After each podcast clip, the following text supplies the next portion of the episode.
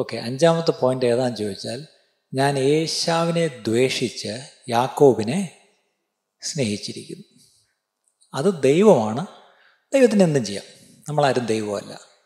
നമ്മളത് പുതിയ നിയമത്തിൽ വന്നപ്പം നമ്മളത് വളരെ വിശ്വാസതയോടുകൂടെ ഞങ്ങൾ പലസ്തീനെ ദ്വേഷിച്ച് ഇസ്രായേലിനെ സ്നേഹിക്കുന്നു. എന്നോട് ലോകമ്പാട് നിന്ന് പലരും ഇപ്പം എന്നെ വിളിക്കാൻ തുടങ്ങിയിട്ടുണ്ട്, പാസ്റ്ററെ പാസ്റ്ററിൻ്റെ അഭിപ്രായം എന്താണ്? എന്തുകൊണ്ടാണെന്ന് അറിയത്തില്ല അവർ എൻ്റെ അഭിപ്രായം ചോദിക്കുന്നത്. അവർക്ക് പറയാൻ പറ്റും ഞാൻ ബൈക്കോളെ പോയിട്ടില്ല, എനിക്ക് തിയോളജി അറിയത്തില്ല. എന്നാൽ അവർക്ക് എന്തോ ഒരു വിശ്വാസം. ഇന്നലെ എനിക്ക് കുറേ ചോദ്യങ്ങൾ വന്നു, പല രാജ്യങ്ങളിൽ നിന്നാണ് വരുന്നത്. What you say about this? ഇതിപ്പോൾ ഓൺലൈനായിട്ട് സൂക്ഷിച്ച് വരണം. അവിടെ ഓൺലൈൻ ഇല്ലാത്തതുകൊണ്ട് നല്ല പച്ചക്കങ്ങ് പറഞ്ഞു. ഇവിടെ ഇച്ചിരി വളരെ സെൻസർ ചെയ്ത് ഫിൽട്ടർ ചെയ്ത് സൂക്ഷിച്ച് ഭയത്തോടും വിറയിലോടും പറയണം. കഴിഞ്ഞപ്പോഴത്തെ ശനിയാഴ്ച കുറേ തീവ്രവാദികൾ എന്ന് പറഞ്ഞാൽ തെറ്റില്ല, അവരെ പോരാളികളെന്നും വിളിക്കുന്നുണ്ട്, അവരൊരു രാജ്യത്ത് അതിക്രമിച്ച് കയറി സാധാരണ മനുഷ്യരെ കുറേ പേരെ കൊന്നു, കുറേ പേരെ തടവിലാക്കി കൊണ്ടുപോയി. ഒരു രാജ്യത്തിനകത്തേക്ക് കയറി ആരെങ്കിലും ഇങ്ങനെ ചെയ്താൽ ആ രാജ്യത്തെ സംബന്ധിച്ചോളം അവരതിന് അവരുടെ ബന്ധികളെ തിരിച്ചു കൊണ്ടുവരണം. ഒന്ന്. രണ്ട്, ഇനി ആരും കയറി ഇങ്ങനെ ചെയ്യാതെ അവർ സൂക്ഷിക്കണം. അതവർക്ക് ചെയ്യാൻ ഏത് രാജ്യത്തിനും അതിനുള്ള അവകാശമുണ്ട്. അത് എല്ലാ രാജ്യങ്ങളും ചെയ്യുന്നുമുണ്ട്. അപ്പം നമ്മുടെ അയൽ രാജ്യം ഇങ്ങോട്ട് കയറി നമ്മൾ കുറേ ആൾക്കാരെ പിടിച്ചുകൊണ്ട് പോയാൽ ആ പോട്ടെ, ഇനിയിപ്പം അത്രയും ഉപകാരം, അത്രയും ആളൊഴിഞ്ഞ് കിട്ടി എന്ന് പറയുമോ? ഇല്ല, നമ്മൾ ഉടൻ തന്നെ സർവ്വവിലയും കൊടുത്തു പോയി അവരെ പിടിച്ച് തിരിച്ചു കൊണ്ടുവരും. എന്നിട്ട് പിന്നെ ഇനിയും ഇതുപോലെ ആരും കയറാതെ നമ്മൾ എന്ത് ചെയ്യും? നമ്മുടെ ബോർഡേഴ്സ് എല്ലാം നമ്മൾ ശക്തമാക്കും. അത് എല്ലാ രാജ്യങ്ങളും ചെയ്യുന്ന കാര്യമാണ്, അതിൽ തെറ്റില്ല. പക്ഷേ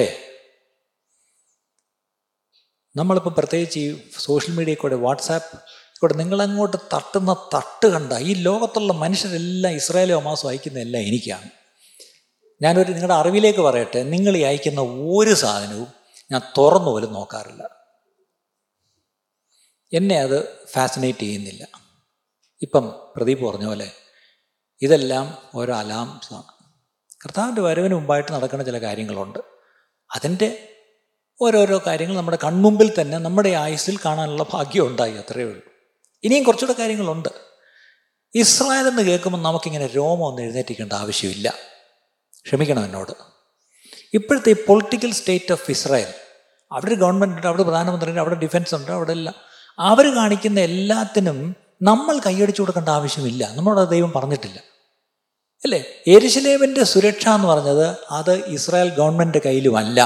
ഒരു പക്ഷി ചുറ്റി പറക്കുന്നത് പോലെ ഞാൻ യെരുശലേമിനെ കാക്കും എന്നെൻ്റെ ദൈവം പറഞ്ഞാൽ എൻ്റെ ദൈവം നോക്കിക്കോളും. ഇനി യഹൂദന്മാരെക്കുറിച്ച് ദൈവത്തിന് പദ്ധതി നമ്മളെക്കാട്ടിലും ദൈവത്തിനുണ്ട്. നമ്മളെ രക്ഷിച്ചു കൊടുക്കുകയൊന്നും വേണ്ട, അല്ലേ? യഹൂദന്മാരെ രക്ഷിച്ചത് ദൈവം മാത്രമാണ്. അവരെ ചിതറിച്ചു വിട്ടെങ്കിൽ തിരിച്ചവരെ കൊണ്ടുവന്നതും അവരെ ഒരു ദേശത്ത് കുടിപാർപ്പിച്ചതും അവരെ രാജ്യമായിട്ട് അംഗീകരിപ്പിച്ചതും ഒക്കെ ദൈവം തന്നെയാണ്, ദൈവത്തിൻ്റെ പദ്ധതിയാണ്. പക്ഷേ ഇനിയും കുറച്ച് കാര്യങ്ങൾ കൂടെ നിറവേറാനുണ്ട്. അതിലൊരു പ്രധാനപ്പെട്ട കാര്യം എന്താണെന്നറിയാമോ? ഈ ഇസ്രായേലിനെ ചുമക്കുന്നവർ മുറിവേൽക്കും. അങ്ങനെ ഒരു വാക്യം കണ്ടിട്ടുണ്ടോ? അത് മനസ്സിലാവുന്നില്ല. അത് ഈ മനസ്സിലാകാത്ത വിശ്വാസികൾക്കാണ്. ഇസ്രായേൽ എന്ന് കേൾക്കുമ്പോൾ രോമം പൊങ്ങി അടുത്ത പിന്നെ പൊങ്ങുന്ന അമേരിക്ക വരുന്നുണ്ട് കേട്ടോ, പടക്കപ്പലുമായിട്ട്. അപ്പോഴത്തേക്ക് ബാക്കി രോമം കൂടെ എഴുന്നേറ്റ് വന്നു. ഇപ്പോൾ നിങ്ങളുടെ എല്ലാ രോമം താന്നെന്ന് എനിക്കറിയാം. ദയവേദി ഈ വാട്സാപ്പ് യൂണിവേഴ്സിറ്റി കൂടെ വരുന്ന സാധനങ്ങൾ അങ്ങോട്ടും ഇങ്ങോട്ടും എടുത്ത് അടിച്ച് ഈ വെറുതെ എന്തിനാണ് വേണ്ടാത്ത പണിക്ക് പോകുന്നത്? പൊതു നിയമത്തിൽ നമ്മുടെ കർത്താവ് നമ്മളെ പഠിപ്പിച്ച് നിൻ്റെ ശത്രുവിന് വിശക്കുന്നുവെങ്കിൽ തിന്മാൻ കൊടുക്കാം. ശത്രു ഇങ്ങോട്ട് കയറി വന്ന് ആക്രമിച്ചു ബന്ദികളാക്കി കൊണ്ടുപോയി, അതിൻ്റെ അർത്ഥം ഇനി അവർക്ക് വെള്ളവും വെളിച്ചവും കട്ട് ചെയ്യണമെന്നാണോ നമ്മുടെ കർത്താവ് പഠിപ്പിച്ചേ? പാസ്റ്റപ്പം പ്രോ പാലസ്റ്റീനാണോ? ഞാൻ ഒരു പ്രോയും അല്ല പ്രിയും അല്ല. ഒന്നോർക്കണം, നമ്മുടെ അടുത്ത തലമുറ ഇതൊക്കെ ശ്രദ്ധിച്ചുകൊണ്ടിരിക്കുക.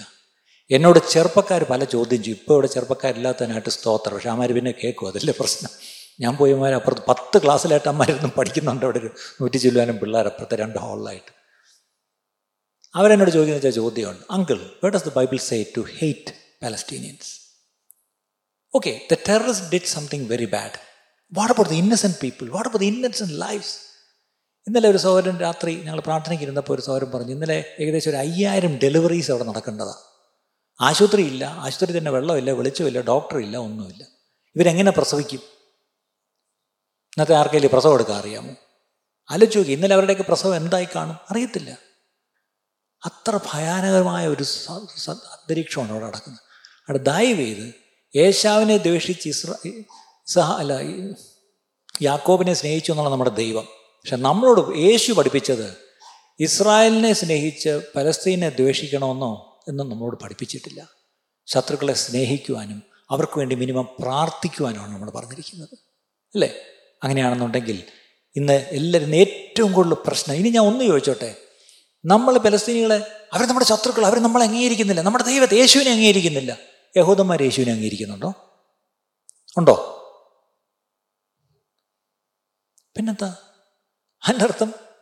അവർ രണ്ടുപേരും നമ്മുടെ ശത്രുക്കളല്ല. അതുകൊണ്ട് ഈ പക്ഷപാതം കാണിക്കരുത്, ഒരാളെ ദ്വേഷിച്ച് ഒരാളെ സ്നേഹിക്കരുത്.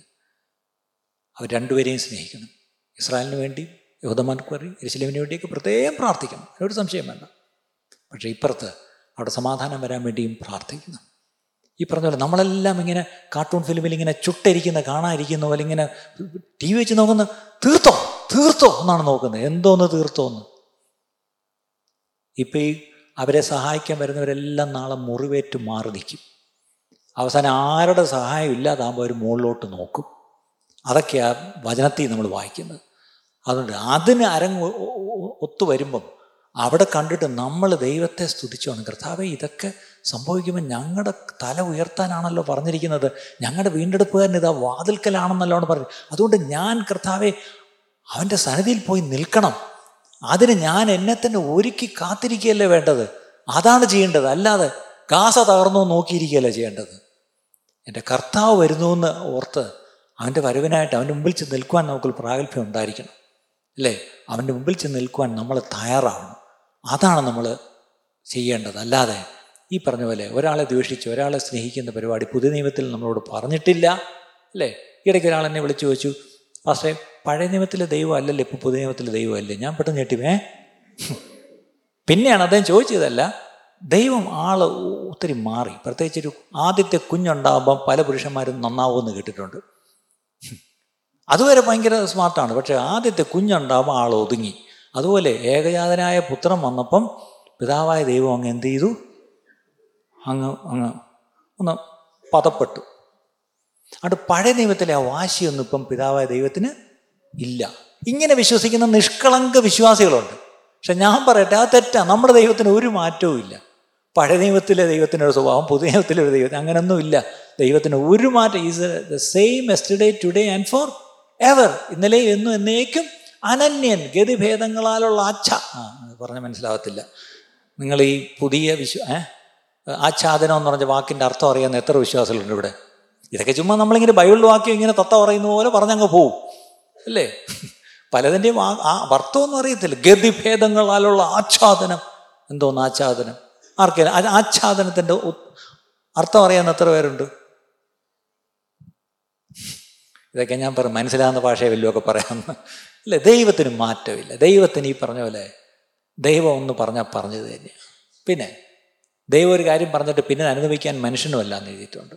അതിൻ്റെ അർത്ഥം ഇന്ന് നമ്മളോട് കൽപ്പിച്ചിരിക്കുന്നു. പഴയ നിയമത്തിൽ സങ്കീർത്തനത്തിൽ യെരുശലേമിൻ്റെ സമാനത്തിന് വേണ്ടി പ്രാർത്ഥിക്കുവാൻ പറഞ്ഞിട്ടുണ്ട്, അത് പ്രാർത്ഥിച്ചു. പക്ഷേ പുതിയ നിയമത്തിൽ ഈ പറഞ്ഞ പോലെ നമ്മളിപ്പോൾ ചെയ്തുകൊണ്ടിരിക്കുന്ന പല കാര്യങ്ങളും ചെയ്യാൻ നമ്മളോട് പറഞ്ഞിട്ടില്ല. എല്ലാവരെയും സ്നേഹിക്കുവാനും ശത്രുക്കളാണെ പോലും, അല്ലേ, അവർക്ക് വേണ്ടി പ്രാർത്ഥിക്കുവാനുമേ നമ്മൾ. അവർക്ക് വിശക്കുന്നെങ്കിൽ തിന്നാൻ കൊടുക്കാനാണ് പറഞ്ഞിരിക്കുന്നത്, അവർക്ക് ദാഹിക്കുന്നെങ്കിൽ കുടിക്കാൻ കൊടുക്കാനാണ് പറഞ്ഞിരിക്കുന്നത്.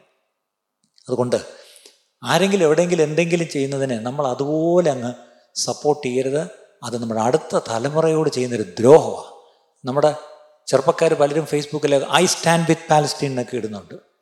അപ്പം അത് കണ്ടിട്ട് പലരും how come he put that, no wonder he put that. അവൻ നിങ്ങൾ കൊടുത്ത പിക്ചർ എന്തുവാ? നിങ്ങളുടെ യേശുവിനെയാണോ നിങ്ങൾ വെളിപ്പെടുത്തിയ അവൻ്റെ മുമ്പിൽ, അല്ലേ?